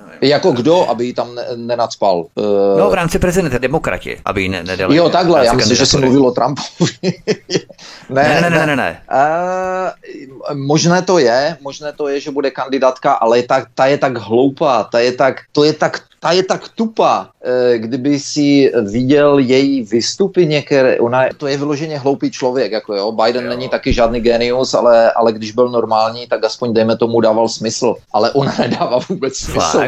Ona je a to je úplně... protože ona byla generální prokurátorka Kalifornie právě. Jo. Jak se jí stala je záhada, ale za tu její dobu existence generální prokurátorky jsem slyšel spoustu, spoustu, jakoby, nebo z té doby, kdy byla generální prokurátorkou, když se teda dostala do Bidenovy administrativy, tak vyšlo najevo spoustu věcí. Četl jsem a slyšel jsem spoustu věcí o ní, kdy to byl kompletní disaster, kompletní hruza, kompletní katastrofa. Ona, kompletní katastrofa. To její... Ona kryla zneužívání dětí tak, z pozice církve. Mimo jo. jiné, mimo jiné, mimo jiné. To bylo úplně šílené, to, co ona tam dělala. Jo, jo, a proč tam byla, pořád, kdo no. za ní byl, kdo ji tam dostal. Samozřejmě a znovu, tady jsme Znajíš u toho. Znajíš schéma Pizzagate právě, víš? Já se to, to tak. obávám. A A jak se tam, znovu jsme u toho, politická příslušnost. Opět je v tom politika, opět se politika pro, promíchává. Samozřejmě v Americe, když si district attorney, ten generální prokurátor, tak, tak to je čistě, tvrdě a jenom politické, to jsou jenom politické rozhodnutí, politický boj. co má co dělat politika v justici, co má co dělat politika ve státní správě. Ať se tam združujou po večerech jako nějaký svaz včelařů, ať si tam kujou piklec, tam dělají, co chcou, ale nemají absolutně co dělat ve státní správě. Já jsem ti to, já nevím, jestli jsem se o tom bavil. E, dával jsem žádost v Kanadě e, pro C S I S, to, jsou, to je v podstatě kanadská e, roz, rozvědka, výzvědná služba. A e, jedním z předpokladů e, byla, e, jeden základní, základní předpoklad je, nesměl si být nikdy členem politické strany, jo, což e, já jsem byl a teď asi řeknu něco, čemu jo. se budou posluchači divit. Já jsem byl členem politické, liberální politické strany. To jsem možná kdysi řekl a byl se dokonce dnes, jsou tam i, když byl, jak se jmenoval Etienne, když byl kanadským lídrem politické strany, tak mám s ním, někde jsou s ním i fotky, mě a jeho, na Facebooku. A já jsem byl i pozván jako na vánoční party toho vnitřního okruhu kanadské liberální strany, že a tak dále. Takže e, já jsem se dostal dovnitř do těchto, do těchto kruhů. Nicméně jsem byl členem politické strany a to bylo ještě, když jsem byl mladý a blbý. A e, to mě diskvalifikovalo o, z žádostí e, na tuto práci. Automaticky. Automatická Aha. diskvalifikace. A teď, teď bych se rád zeptal, jak je možné, že já, kterýž to jsem byl členem politické strany, nemohu pracovat e, v rozvědce, ve výzvědné službě, nebo, nebo jak se tomu říká, e, jelikož bych byl ohrožením o bezpečnosti státu díky tomu, že mám, asi jsem měl nějaké ideologie, nějaké názory tak velké, že mě to přinutilo k tomu, abych se stal členem politické strany. Jak je možné, že já jsem ohrožením pro, tento, pro, pro Kanadu? Jak je možné, že politici nejsou ohrožením pro Kanadu? Jak je možné, jak je možné, že generální prokurátor m- může být členem jakékoliv politické strany, jen jeho ohrožením pro justici? Co to je za blbost? Rozumíš tomu, co, co chci říct? Hmm. Takže tady, ně, tady něco nehraje. Rozvědná, rozvědné služby moc dobře ví, že si nemůžou mezi sebe pustit, pustit lidi, kteří trpí určitými ideologiemi, kteří trpí určitým nějakým, já nevím, jak by se tomu dalo říct, nějakým zaměřením, prostě jsou tak přesvědčení. Uh, a, já, a já s tím souhlasím. Já s tím, jako, já s tím nemám žádný problém. Je sice pravda, že člověk se vyvíjí a v průběhu věku prozře. Kdyby mě byli přizvali na interview a chtěli to po mně vysvětlit, tak bych jim řekl, že jsem prostě v, té, v tom období měl určité názory a myslel jsem si, že je to tak správné, nicméně jsem prozřel nyní. Ní, může být pravda, že možná, nevím, možná, že jsou na to dělané psychologické výzkumy, že lidé, kteří se třeba zapojí do politického života, politického boje, takhle nějak, nemají určité možnosti vidět věci nezávisle a objektivně, nevím. Možná, že je to proto. Ale, Jasně, a, ale i když vystoupíš z té strany. Tak, ale nicméně proč, proč E, není překážkou, e, po, e, není příslušnost politické straně překážkou k práci v justici, k práci ve státní správě a tak dále a tak dále. Probrali jsme tady všechno, co je covidu, jsme tady měli na programu, pojďme se podívat tady na Ukrajinu. Zatímco se v Americe pomalu odklánějí od pomoci Ukrajině v souvislosti s kongresovými volbami, tak kanadský premiér Justin Trudeau oznámil další dodatečnou vojenskou pomoc Ukrajině ve výši půl miliardy dolarů. Oni totiž už předtím Kanaďané nalili do ukrajinské černé díry jiných půl miliardy dolarů, teď je to dalších půl miliardy dolarů, to znamená už bilion dolarů dohromady.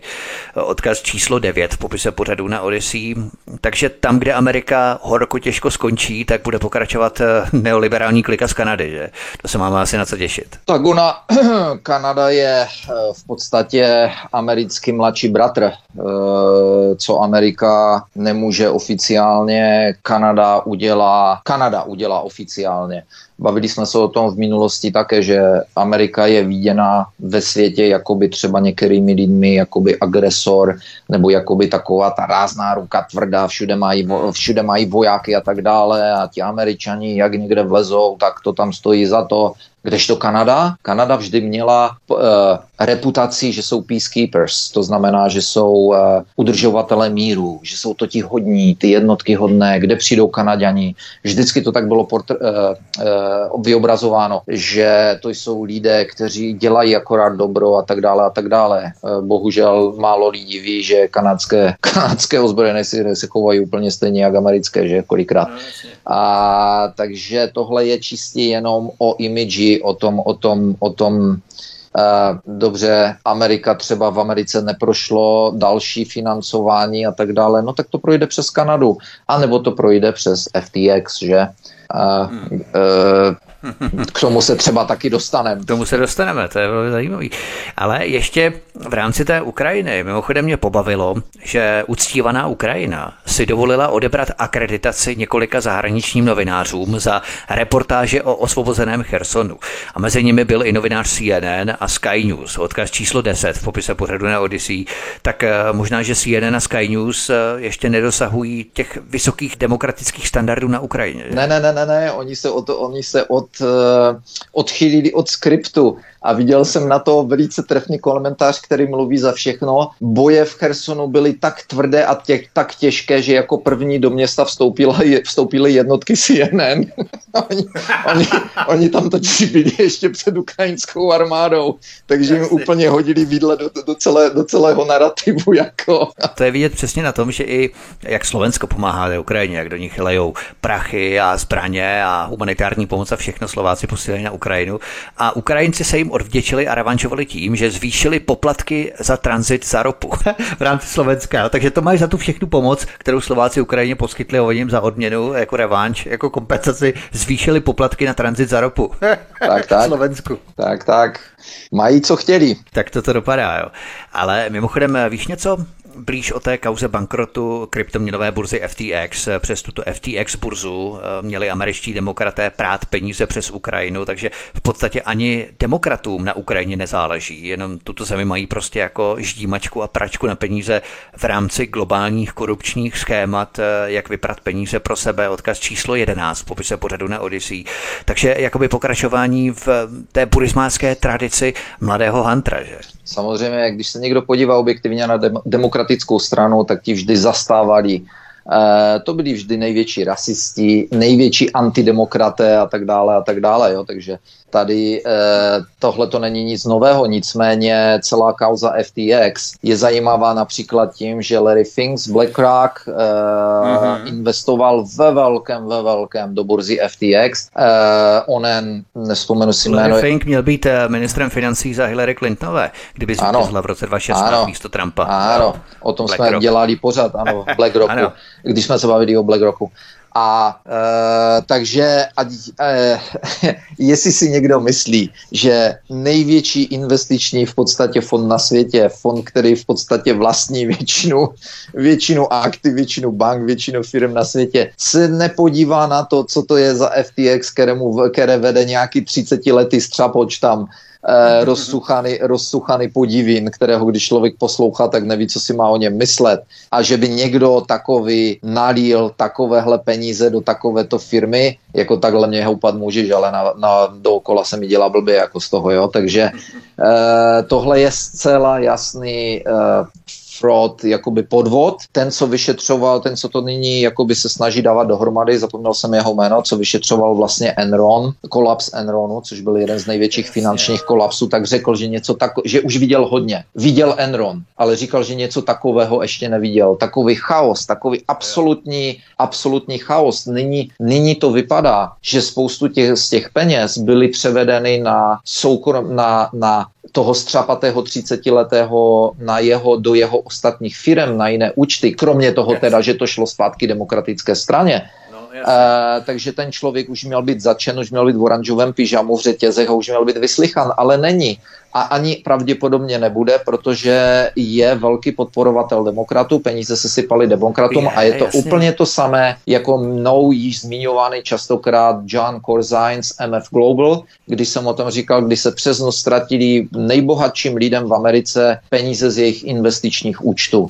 A bylo, by, bylo to vyšetřováno kongresem a závěr kongresového vyšetřování byl, a to můžu citovat, peň, zjistili jsme, že peníze se vypařily. Okay?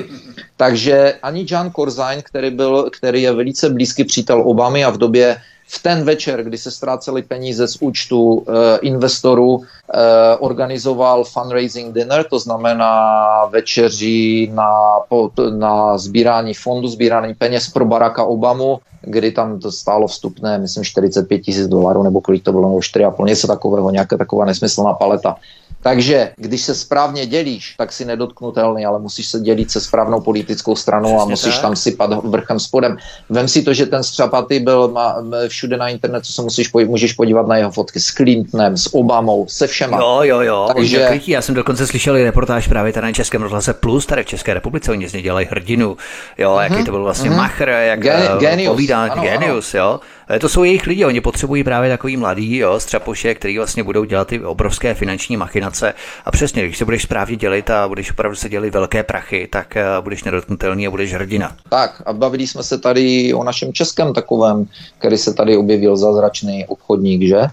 A předtím zázračný trader z Ameriky. A... Teď nevím, co myslíš, myslíš Karel Janeček? Jo. A... jo aha. Takže, takže tady toto je zcela jasný, zcela jasný podvod a je to, je to v podstatě to samé schéma. I celá Ukrajina, jako celé všechny ostatní konflikty, zmiňoval jsem nějakého Forda, nevím, jak se jmenuje jménem, ale příjmením se jmenuje Ford, který dělal pro americkou vojenskou rozvědku, který potom vyšel na veřejnost s tím, že v podstatě on, byl, on měl hledat zbraně hromadného ničení v Iráku, takže byl jako první v Iráku, když se tam otevřela úplně první základna, a řekl, že tam později viděl přistávat vojenské letadla z Ameriky, které přivážely palety s natisknutýma sto dolarovkama zabalené v igelitu. Ty palety se, vyva- se nakladaly na nákladáky, ty nákladáky přijížděly na druhou stranu letiště, kde se ty palety nakladaly do neoznačených letadel. Neoznačená letadla má armáda C I A, že? A ty letadla odlítaly pryč. To je úplně stejné jako s těmi dolary na Ukrajině v rámci dvacátého druhého února dva tisíce čtrnáct. Tak, tak, tak, tak, jo, tam taky chlapi z Berkutu odhalili právě ty dolary na americkém velvyslanectví v Kyjevě. Tam rozdávali úplně stejné dolary, nové bankovky, prostě se servými čísly, které ještě nikde nebyly. A to byl úplně ten samý případ. Tak to je, takže... Takže je to pořád jedno a to samé, jede pořád jedna a ta sama osvědčená, eh, osvědčené schéma jede a tito lidé se cítí nepostižitelní, protože jak vidíme, jak jsme si řekli na tom Peter McCulloghovi, jak jsme si řekli o justici tady českého soudcích, eh, bohužel v tomto systému nyní dneska nepracuje E, není žádná zodpovědnost. Nikdo nemá, politici nemají žádnou zodpovědnost. Politickou odpovědnost mají, ano, politickou odpovědnost mají. Ale nikde nikdo nejde prozatím do basy za nic. I ten Enron, kolik lidí šlo do basy za Enron, když jsme ho zmiňovali, že kolik lidí šlo do basy z Wall Street, z Goldman Sachs a tak dále, ale nikde nikdo nešel nikam. Kolik lidí z H S B C šlo do basy za to, že H S B C kolikrát byli chyceni, že perou e, peníze pro drogové kartely, pro kriminálníky světové, šel někdo z nich do basy, nešel vůbec nikdo, nikdy. Pojďme na další zprávu, kterou tady máme, blížíme se k závěru našeho pořadu, tak už takové spíš perličky na závěr. Americký McDonald's byl přinucený opustit Bělorusko k dvacátého druhého listopadu dva tisíce dvacet dva. Odkaz číslo dvanáct, pověste pořadu na Odyssey.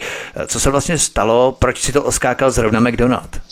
Uh, netuším, proč zrovna McDonald, ale je to jedna z těch zajímavostí, když, jsem dělal reportáž, když jsme dělali reportáž z Běloruska, kdy jsem řekl, že, a o tom vlastně mluvíme už rok od, od jak živá, o těch ruských sankcích takzvaných a tak dále, kdy sankce jsou vlastně proti určitým malým firmám z Evropy, ale Američani si tam jedou, jak by se, jak by se nechumelilo. Uh, takže vlastně v Bělorusku jede McDonald's, jede K F C, K- KFC, jede Burger King, jede Domino's Pizza, jede tam všechno absolutně bez problému.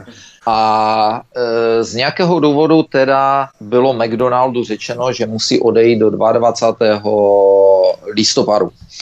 A nebe, očividně to není Lukašenkova, e, není to ze strany Běloruska, je to, někdo je přinutil, jestli přinutila americká vláda, nevím, nevím, co zatím je, netuším. Nicméně, Lukašenko měl nějaký, nějaký proslov tam k vládě a tak dále a i toto zmínil.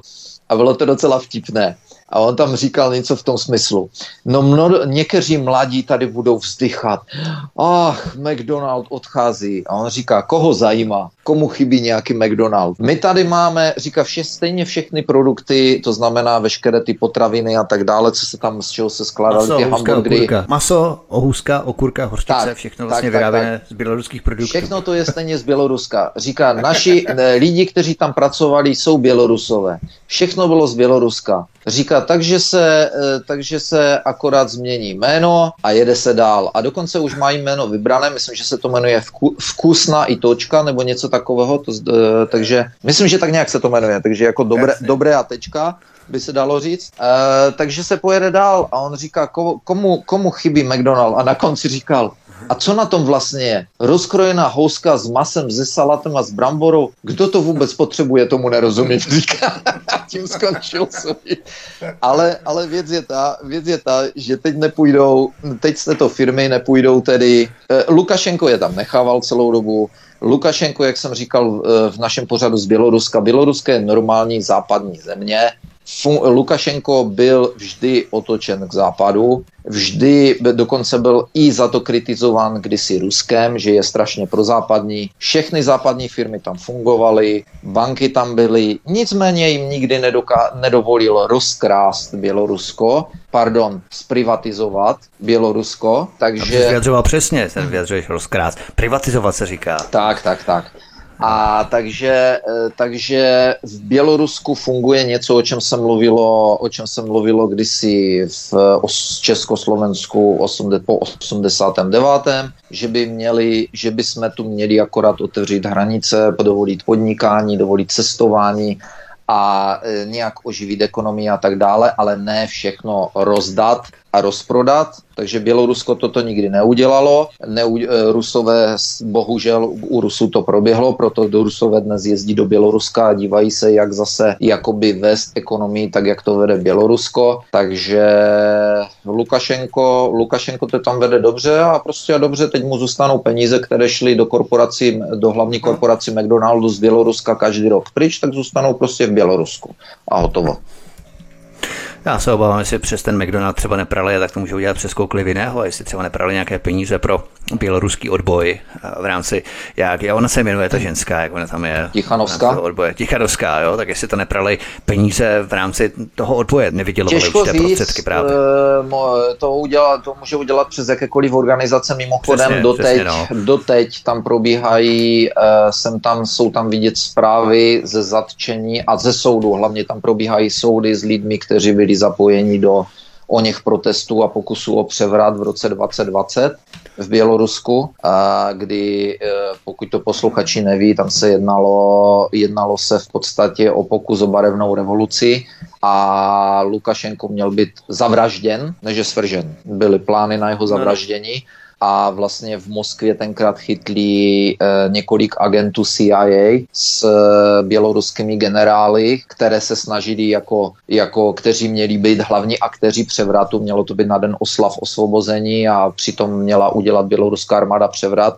A tito generálové, když je oni agenti C I A e, oslovili, tak vlastně hned informovali ruskou F S B a A, a se přepočítali, oni si mysleli, že koupí asi tak, a kolik jenom jídli. A ti vlastně měli všechno, takže běloruská a ruská rozvědka měla všechno pod kontrolou a nechali je dojít až k závěrečnému aktu, až to měli všechno, všechno pod zevidované, tak je prostě se sbírali, takže Amerika měla zase tak. Pruser, zase dva agenty tam měli, takže si asi zase vymění agenty s Rusama a bude klid. No. A pak museli právě dělat to maskování ohledně Kuby, jak tam bylo, jestli si vzpomínáš, těsně potom museli udělat tu Kubu, aby zamaskovali, aby se to nerozmázlo příliš v západních médiích, protože oni vlastně měli všechno naprosto monitorované, Rusové i Bělorusové ohledně C I A, protože jak říkáš, oni je nechali dojít až k té závěrečné fázi a oni vlastně museli překrýt nějakou jinou událostí, která se rozmázne patřičně v západních médiích a to byla ta Kuba. A tam bylo to povstání. O, takhle, jo, jo, jo. Jo, no těsně a, potom. A mimo jiné, můžeme to zmínit asi, v Moskvě se otevřel památník Fidela Castra, když mluvíme o Kubě, přiletěl tam kubánský prezident. Je to velice zajímavé, proč se rozhodli zrovna otevřít pana, je to, je to si myslím gesto vyslané Americe, e, připomínka karibské krize a připomínka toho, že, že Rusko má pořád ještě základnu na Kubě, i když je zavřená, ale čas od času se tam objevuje ruská špionážní loď, co jsem viděl zprávy a fotky z nějakého důvodu. v posledních letech se tam objevovala, takže možná je to připomínka, je to takový vzkaz Američanům pravděpodobně. padesát let, to bylo šedesát tři, že, karibská krize. Tak, tak, tak. To bylo vlastně padesát let. No. A, a je to odkaz třináct, já jenom připomenu, promiň, pro posluchače odkaz třináct, číslo třináct v popise pořadu na Odysee, tak tam máte přímo uvedenou tu informaci ohledně Fidela Castra. Promiň, co jsi chtěl ještě doplnit? Že bych se nedivil, kdyby došlo k znovu, zotevře, k znovu otevření ruské základny tam, a když jsme se bavili o Venezuele, kdy, jsem, kdy byly v západních médiích články o tom, že Rusové kradou zlato to z Venezuely, že, že s Madurem se tam spolčili a že tam přistávají ruské vojenské letadla a odvážejí spoustu zlata, tak jako by to Američani nedělali všude možně, kde se dostali, že z Libie ukradli, z Libie sebrali zlato, všude sebrali zlato, kde byli. Iráku, jasně. A e, takže odvážejí zlato, a jestli si pamatuješ, já jsem tenkrát říkal, aby, aby se nedivili, aby to nebylo jak za karibské krize, kdy ponorky, e, kdy se z čista jasna jednoho dne ráno objevily záhadně rakety na Kubě. A, a přesně to se stalo ve Venezuele, přesně to, přesně to, co jsem to, jako to jsou jasné scénáře z historie, takže o, oni odvozy zlata měli zakryt přívozy raket, to byly tenkrát ty systémy S tři sta nebo možná čtyři sta, mm-hmm. jim dodali, to bylo v době, kdy se snažili Američani udělat ve Venezuele převrat, kdy tam měli toho ano. svého prezidenta. Juan Guaido, ale, Juan Guaido, kterého Guaido. poslal jako jediný Miloš Zeman a najednou, na České republiky. A najednou si to Američani rozmysleli, najednou to bylo OK. Tak přece amíci můžou mít základny na Ukrajině, tak proč by Rusové naopak nemohli mít základny ve Venezuele? No, to ani není no, ohraně s Amerikou. Protože Rusové jsou agresoři, ty to nechápeš. Jo. Američani musí mít osm set základen po celém světě, protože co kdyby se tam Rus náhodou objevil někde. Takže amíci jsou u hranic s Ruskem, to je v pohodě, ale Rus je agresor. Ano, je Všichni třeba držet medvěda v kleci, ano. Jo, jo, jo. Tak ale když Evropská unie mohla odhalit pomník Vladimíru Leninovi, tak proč by zase Rusko nemohlo odhalit pomník Fidelu Castrovi? Poslední věc, kterou tady máme, máme to poslední téma jako takovou perličku úplně na závěr. Spousta lidí jen tak tak vychází s platem, anebo už jim dochází peníze z důvodu drahých energií. Stát chce omezit podporu v nezaměstnanosti a dokonce stát chce lidem omezovat i důchody výhledově. Přesto všechno náš ukrajinský premiér Petro Fialenko nám chce každý rok sebrat milion dolarů a poslat je do černé díry s názvem Klimatický fond. Na tohle se prachy vždycky najdou, nebo seženou, odkaz číslo čtrnáct, pokud se pořadu na Odysee. Je vidět, že ty peníze jsou, ono se řekne milion dolarů sem, milion tam, je to v podstatě dvacet pět milionů korun, je to kapka v moři, ale tak to se přičítá, sčítá, nasčítá, že je dvacet tam, čtyřicet sem, padesát tam, stovka zase nikde jinde. Ono se to postupně sečte a tak dál, to znamená, že ty peníze, je vidět, že ty peníze opravdu jsou. Akorát, že jsou odkláněné někam úplně jinam a v podstatě čím více lidé chudnou, tím více globální korporace a banky bohatnou na těchto různých klimatických agendách a tak dále, že? Samozřejmě je to ten samé, to samé schéma opět, ona, ono klimat, ta zelená revoluce a klimat a nulový karbon a tak dále, to je jenom další yeah. z nástrojů, další zbraň války proti západnímu systému, proti Evropě, proti lidem. COVID je jedna, jedna ze zbraní, karbon, C O dva je druhá ze zbraní, ale všechno to vede k destrukci, k destrukci našeho západního života, k tomu, co bylo vybudováno od druhé světové války v západní společnosti, tak je třeba teď zničit. Nedávno si, myslím, že Klára Samková stěžovala na Facebooku, že tato vláda, kterou nyní máme, že v této vládě jsou opravdu zlí lidé, že předtím tam byli třeba lidé hloupí a nekompetentní, ale ti to jsou opravdu, opravdu zlí psychopati.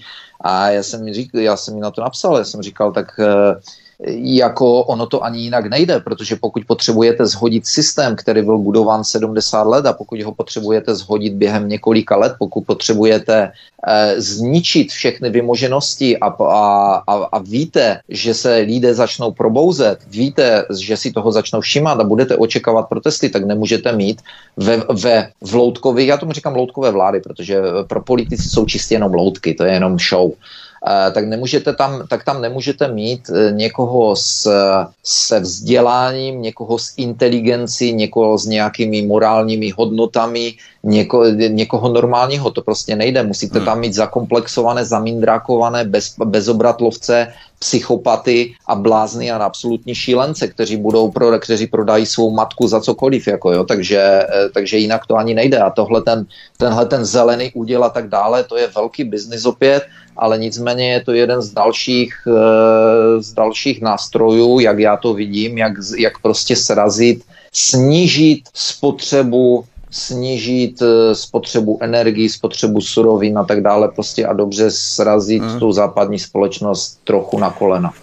Samozřejmě, to jsou takové ty nekonečné války, závěrem to je nekonečná válka proti terorismu, to vlastně nikdy neskončí. Potom je nekonečná válka proti virům, to taky nikdy neskončí, pořád budou nějaké nové a nové viry a nekonečná válka proti, nebo v boji proti klimatu, to je zase další věc, která nikdy neskončí. Já tě ještě... tři nekonečné války. Když jsme mluvili o Kubě a když jsi řekl tady toto, víš o tom, co jsi teď řekl, víš o tom, že se strašně jedná o zavření Guantanáma na Kubě?